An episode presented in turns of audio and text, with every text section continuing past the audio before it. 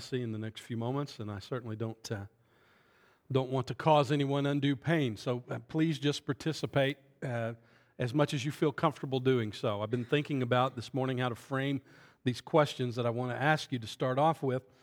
Um, and so just, just bear with me for a moment. Um, and I'll ask it like this first. Um,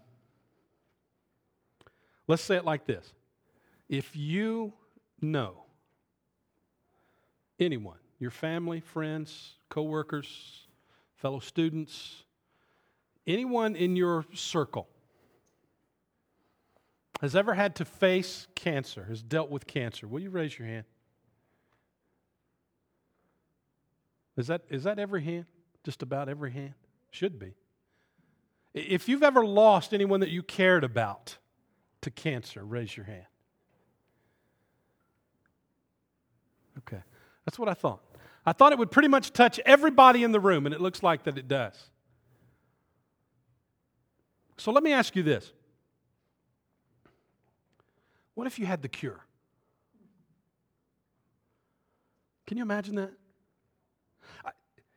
Just for a moment, think about that. It doesn't matter how it came into your possession, but just imagine that the cure for cancer, the knowledge that would eradicate cancer, has come to you. What would you do with it? What would you do with it? See, I, I think I know. But I wonder, how many people would you tell? Would you just share it with your spouse? Your children, grandchildren? Maybe some close friends? You know, maybe the coworkers, I mean the ones that you actually like, not the ones you just tolerate. Or would it be your goal to get that cure into the hands of every person in the world? See, I think I know. would you be reluctant to share the cure?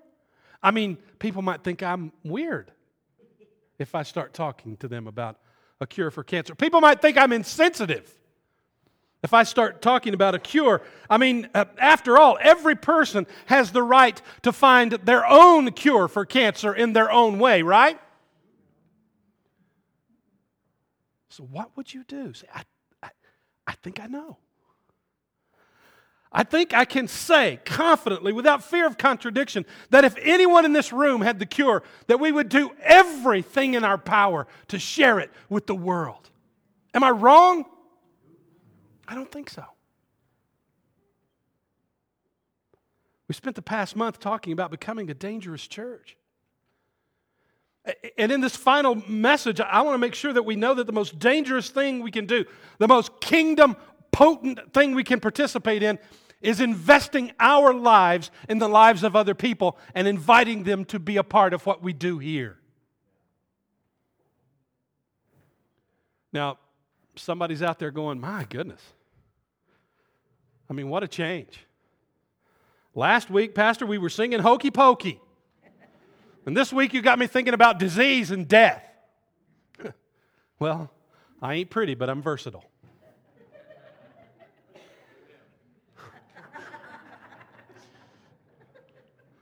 But listen to me. We're dealing with something far more serious than cancer. And, and, I don't mean to diminish the experience of any of us or what we've experienced in ourselves or in our families or those that we've lost. But we're dealing with something that doesn't just destroy the physical body, that doesn't just snuff out physical life. We're dealing with something that is the cause of eternal suffering. We're dealing with a disease that is a sickness of the soul that can separate us from God forever. And we have the cure. You and I. We have the cure, the good news that Jesus saves and forgives and shows us the way to heaven. We've got that. Now, what will we do with it? I'll tell you, I wish I was as confident about the answer to that question as I am to the question of what we do with the cure for cancer. It's so important for us to be dangerous. It's so important for us to be outwardly focused and be willing to do anything short of sin to help people who don't know Christ experience God's love. Sometimes for the first time in their lives. And I believe the best way we can do that is to learn to invest our lives in the lives of people and then to invite them to a place where they can experience God's love for themselves. In Colossians chapter 4, verse 5, just one little short verse there to get us started this morning.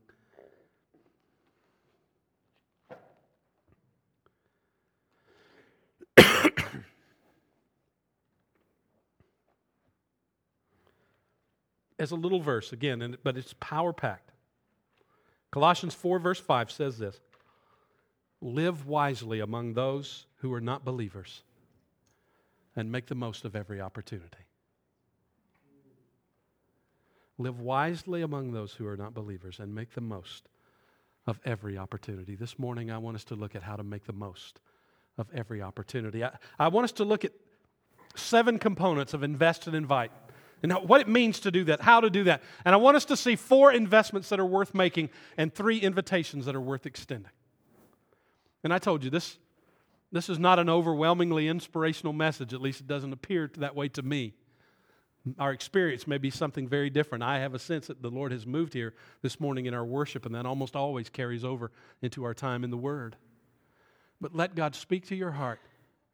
Let Him show you the power and the importance of investing your life in the life of another and inviting them to experience God. Here's the first investment worth making serve other people with kind actions. Serve other people with kind actions. It sounds simple, but you know, it's really very countercultural, isn't it? Uh, when's the last time someone was really kind to you? I'm not talking about in here, I'm talking about out there, okay, in your everyday real world the chances are you recall quite clearly the last time someone was extended kindness to you and they were kind to you. You know why you remember it? Because it's so rare. We live in a culture with a, with a kindness deficit. The idea of kindness goes against the grain in almost every part of our society. That's why we take note of when someone was kind to us. And let me tell you something else. Just think how many people out there will notice when we are kind to them kindness makes an impact. What if we just began to serve others with, with such kind actions that we created a culture of kindness in our community? That's what the Bible calls us to.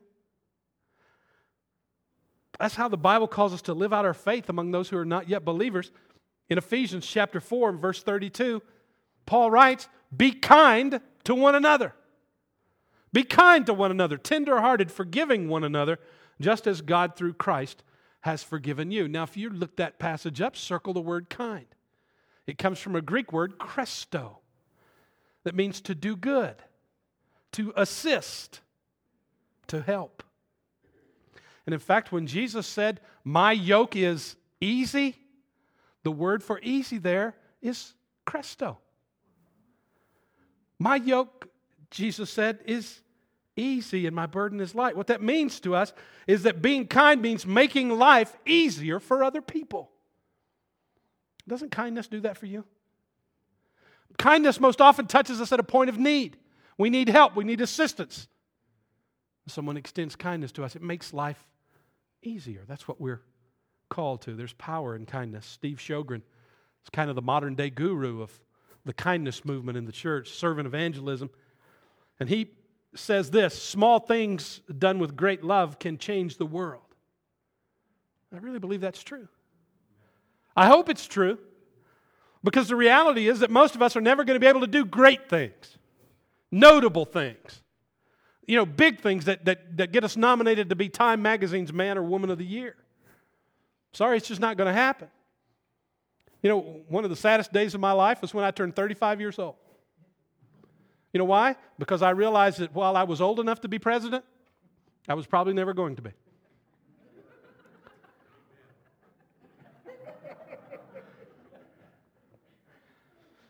But every one of us, every day, can do small things. And I believe when those small things are, are replicated hundreds of times, thousands of times, over and over, they can change the world.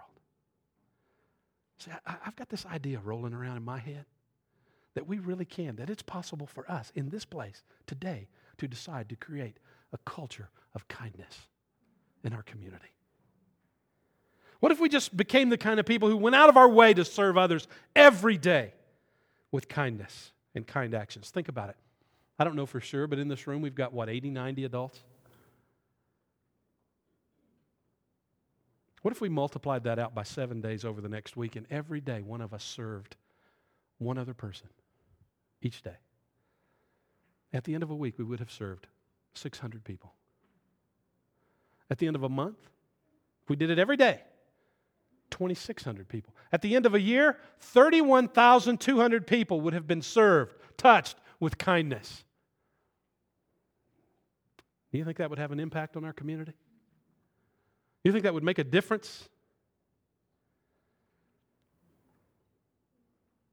So, if the idea of serving over 30,000 people during the next year with acts of kindness kind of makes your heart beat a little faster, on the back of your Connect card, will you just write the word kindness? And, that'll let us know that we need to communicate with you and we need to get you involved. We need to help you become one of those dangerous people who are creating a culture of kindness. And even if that doesn't pique your interest, how about over the next week you look for ways to serve people around you?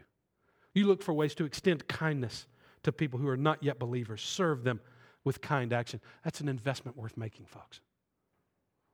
And there's a second investment worth making, and that is to speak positively about your church. Speak positively about your church. I, I think speaking positively about the church points people to God rather than pushing them away. It's popular today to talk down the church. I don't know if you notice, but anytime something bad happens in a church, it makes headline news.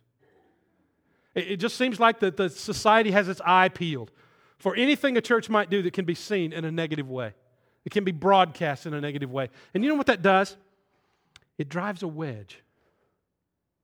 It drives a wedge between the church and between people who they're open to God, but they're not yet believers. That's why I think it's important for us to overcompensate for that negativity. speaking negatively about the church, even if we're with other Christians, is just a bad idea. For one very important reason the Bible calls the church the bride of Christ.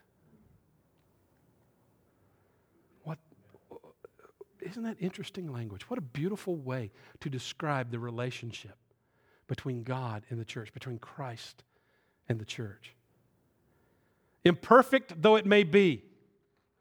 And it is imperfect. And you know why? Because you're here. Don't get mad. It's imperfect because I'm here too. And this is where Ron says, Amen. Imperfect as it may be, the church is the bride of Christ. And when we hear someone speaking negatively about the church, that's like somebody coming up to me and saying, Hey, uh, you know, Scott, I, I kind of like you. I mean, I, I think you're an okay guy. But man, I can't stand your wife.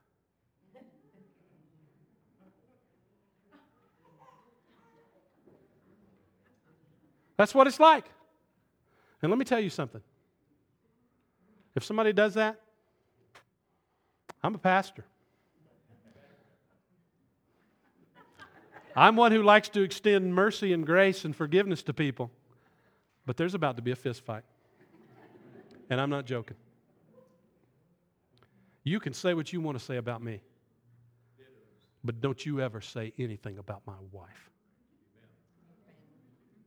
You think you want to open your, wife, your mouth in criticism about my wife? I will close it for you. I'm not joking.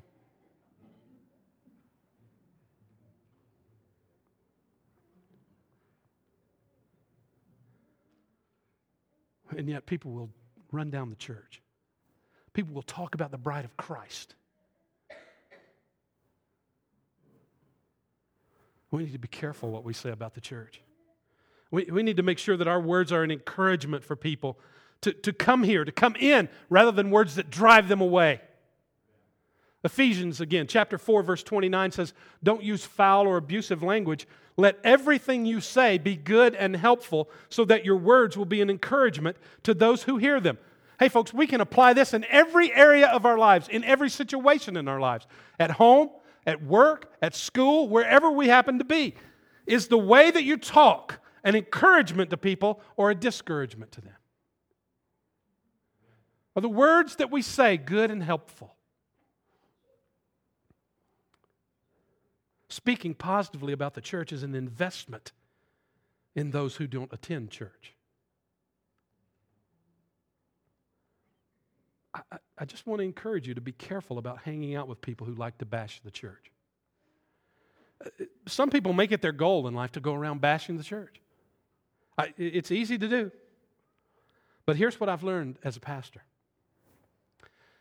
if somebody comes to Jubilee because they don't like something about their old church and they're talking down their old church, it's just a matter of time until they find something they don't like about this church. If they have enough gall to run down and talk about the body of Christ, the bride of Christ, it won't be anything to them to run down me and you. Watch yourself around those kind of people. When we're, especially when we're around people who are not believers, we need to speak positively about the church. We need to encourage them toward Christianity and toward Jesus. Speaking positively about the church is an investment worth making. Here's another one. Here's another investment worth making. Warmly welcome guests at church. Warmly welcome guests at church. We've killed a word here at Jubilee. We've killed the word visitor.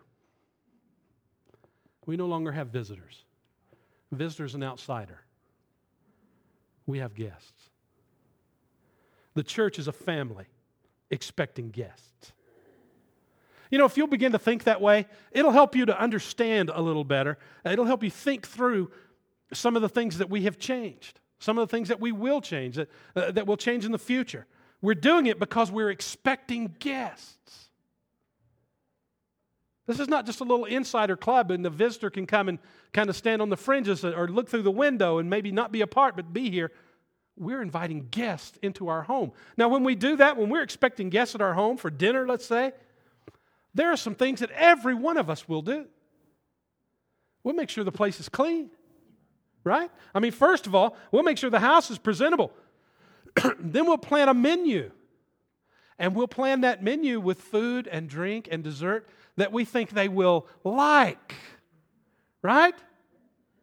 I mean, it's not just this is what we're having, take it or leave it. We try to think with our guest in mind what will they like? When they come to our door, we welcome them warmly, we make them feel at home. Isn't that right? we let them have the best chair. Oh, no, no, don't sit in that chair. That's mine. You can sit over here. Would you imagine doing that to a guest in your home? Would you imagine objecting to showing hospitality to a guest because who cares if they're not comfortable for an hour? They can be uncomfortable for an hour and a half while they're here. But do you know that people have said that about some of the changes that we've made right here? yeah, I can believe it. I'm just talking about basic hospitality, creating the kind of warm and welcoming atmosphere that says we're expecting you to come and be our guest and we want you to be here. Romans chapter 15, verse 7 says, Welcome one another as Christ has welcomed you for the glory of God. All we ought to do is extend the same welcome to our guest as God has extended to us. Wow. That's pretty simple, isn't it? because it brings God glory. So, how do we do that? Well, there's a couple thoughts. I think every Sunday we go out of our way to make an intentional effort to greet and to say hello to people, especially if we don't know them. I mean, you, you, you think about how things have changed here over the last year, year and a half, and you think about that there are some folks that you see them here at church, but if you saw them out in the community, you'd probably turn. If you saw them at the IGA, you'd turn and go down, go the other way, because you don't know their name, right? You, you never bothered to introduce yourself, folks. That that's real easily taken care of. When you see someone you don't know, smile and introduce yourself. Now, you don't have to say, Are you new here? Because, you know, they're going to go, I've, I've been coming for a year. Where you been? Are you new? But you can say this I don't think we've ever met. I'm Scott. How about that? Easy to do. Uh, you know, if I'm bringing a guest with me, I hope that when they walk in, that they're gonna that they're gonna see friendly smiles and meet friendly people who make them feel warm and welcomed and invited. I mean, it's already weird enough to go into a place you've never been before, particularly a church. It's already strange enough, and they feel out of place. A smile and a hello goes a long way. So we're going to practice. Got to do something crazy, right? Here's what we're going to do. You got one minute. Now, we're used to saying hello to people we do know. So here's what I want you to do I want you to find somebody you don't know. And I want you to put the biggest smile on your face that you can, that you can work up at, at, at 11 o'clock in the morning. And I want you to introduce yourself to them and tell them you're glad they're here.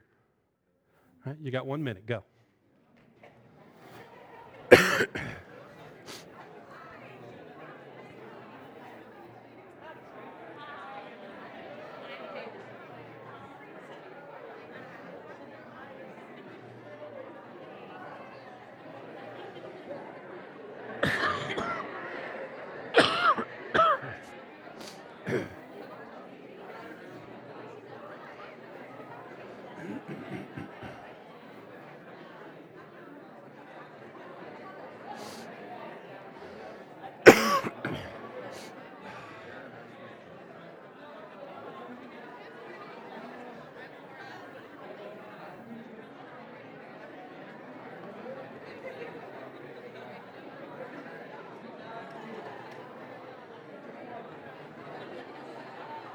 All right. All right, you need to be making your way back to your seat.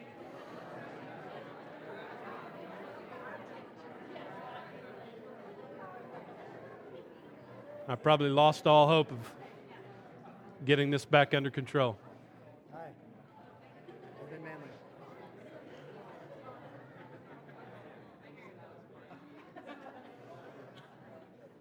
All right.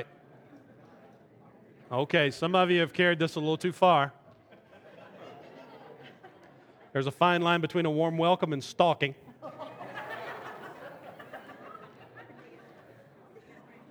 Now, we need to put that into practice every Sunday. Now, now let me tell you this, we got to tweak it a little bit because I saw some of you greeting people that I know you know. Eh, eh, you can't even follow a simple instruction for 60 seconds. Fix it. But don't, don't let somebody pass you by that you don't know without saying, hey, we've never met.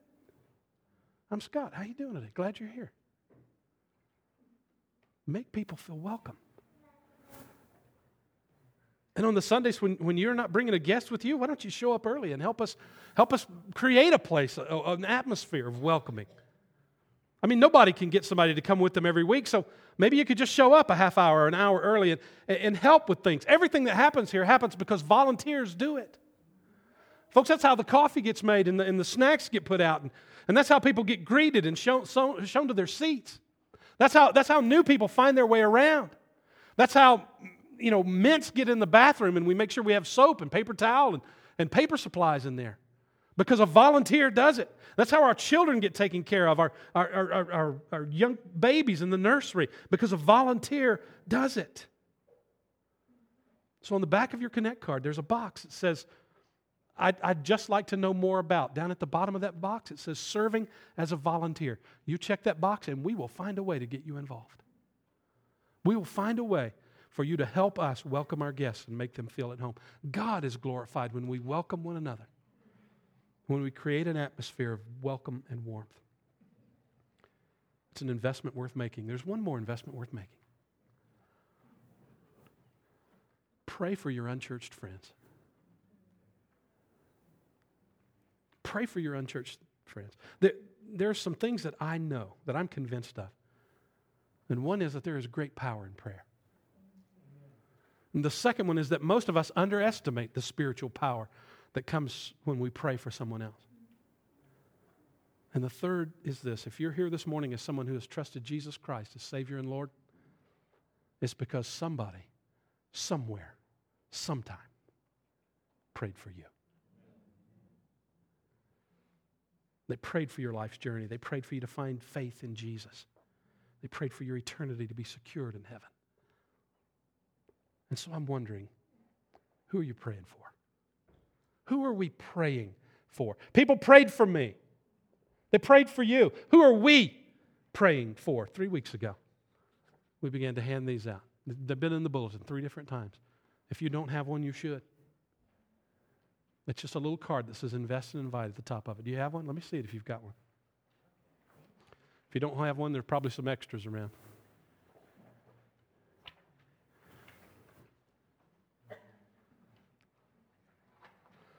We began to challenge you three weeks ago develop a prayer list of people around you who are not yet Christians. In particular, the challenge is to find three people who are not believers yet and begin to pray for them. It is not hard to do.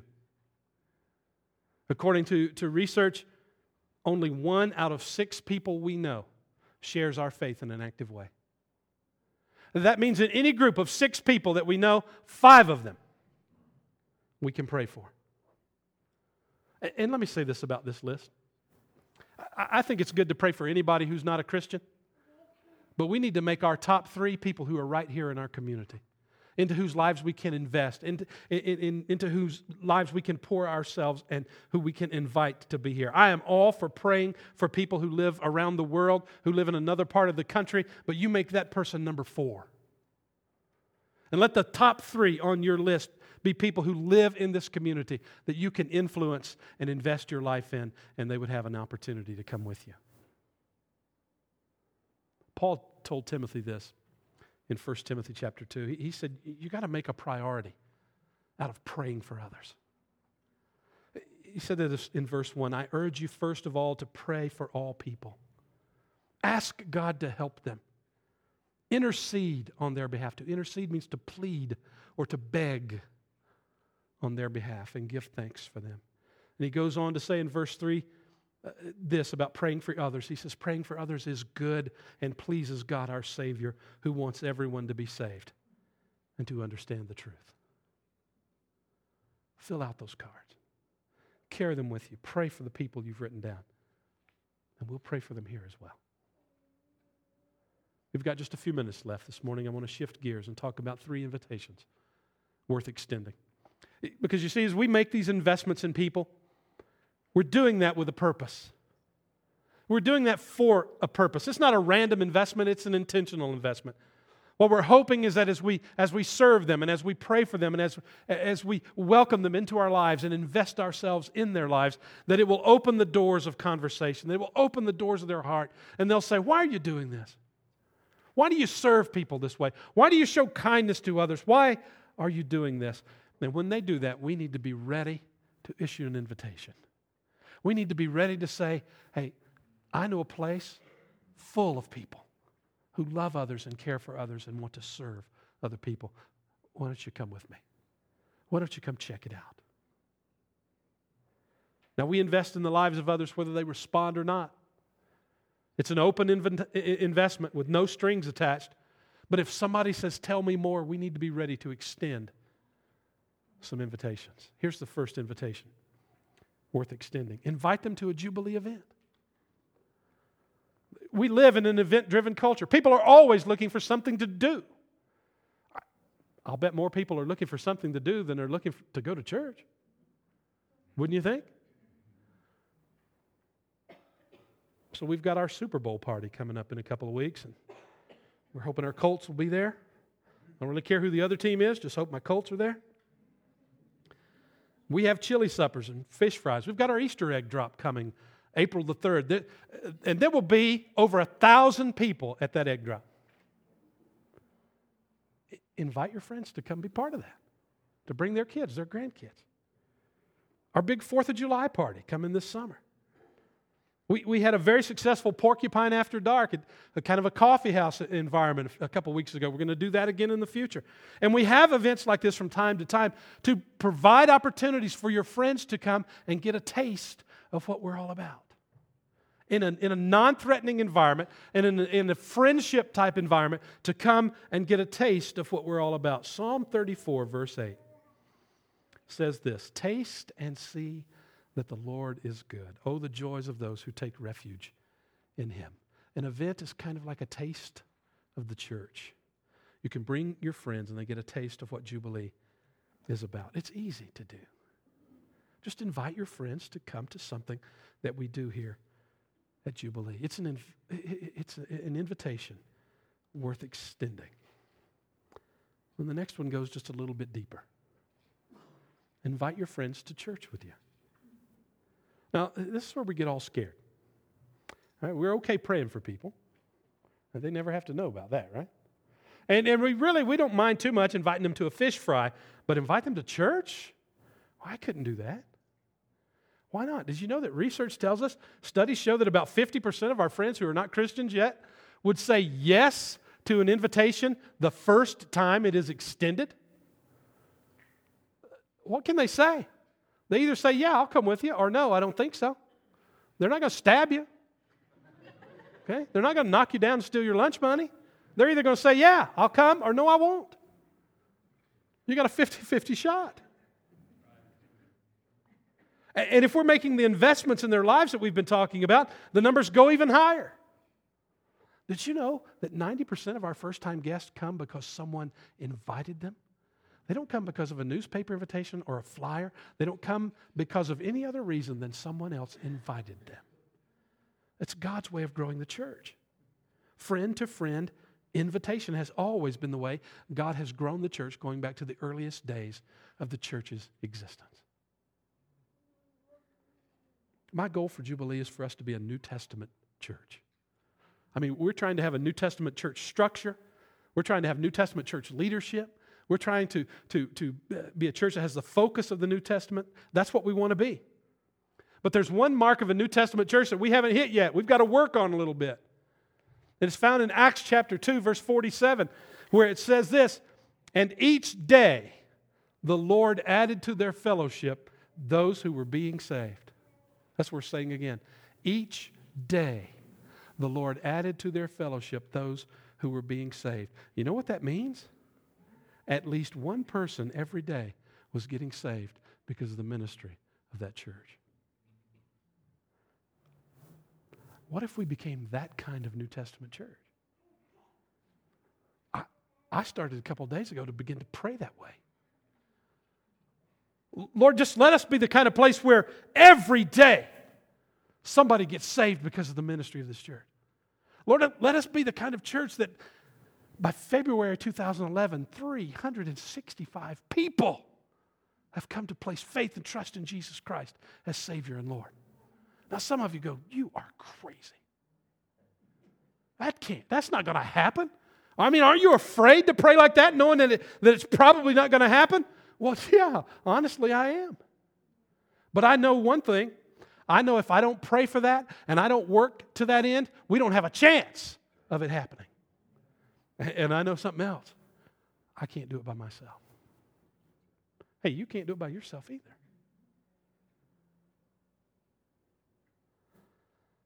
But if that, again, if that piques your interest, if, if you would be willing to pray with me about the idea of people being saved every day because of the ministry of this church, then you just write pray on the back of your Connect card. And, and, and we'll get to We'll get in touch and, and, and we'll start praying together that God will make us into the kind of church where somebody gets saved every day, where somebody's coming to faith in Jesus because of the ministry of this church. There's one more invitation worth extending. We're almost done. Invite your friends to share your faith in Christ. That's the goal of invest and invite. Your unbelieving friends, your unchurched friends, becoming fully devoted followers of Jesus Christ. That's the goal. To see people come to faith in Christ. Every day we have an opportunity to share our faith. We, we have the cure, remember? Every day we get to be a voice of truth in the midst of a world that tells us all kinds of lies. We get to share God's way, God's plan, God's truth. People say, Well, my life is so messed up, it's, it's worthless. And that's where we get to step up and say, No, no, no. God has a purpose for your life, God has a plan for your life. People say, Well, you know what? I, I mean, I've got all this stuff and, and I do all this stuff and I'm into all these things, and I still feel empty inside. That's where we get to step up and say, That's because that's not God's best for you. He's got something so much better, so much more fulfilling, so much more liberating than whatever it is you're chasing, trying to find freedom in life. People don't know where they're going and they don't know how they're going to get there. And we have the chance to give them the cure. What will we do? It's tough for us. I mean, serving others, praying for others, those can sometimes be intim- intimidating, but they're not as hard as sharing our faith, as opening our mouth and sharing our faith with someone because we've got some erroneous ideas. We think we've got to have all this technical Bible knowledge, right? We think we've got to know, uh, uh, memorize all these scriptures. Well, I'm going to tell you the truth is, we just need to be able to tell what Jesus has done for us. You just need to be able to say, This is what Jesus has done in my life. You want an outline to follow? I'll give you one from an old song that just about everybody knows. I once was lost, but now I'm found, was blind, but now I see. Can't you frame your story that way? Can't you say, This is where I was, this is where I was going, this is what was going on in my life, and I was miserable. I was lost, I was without direction, I was without hope. And then Jesus came into my life.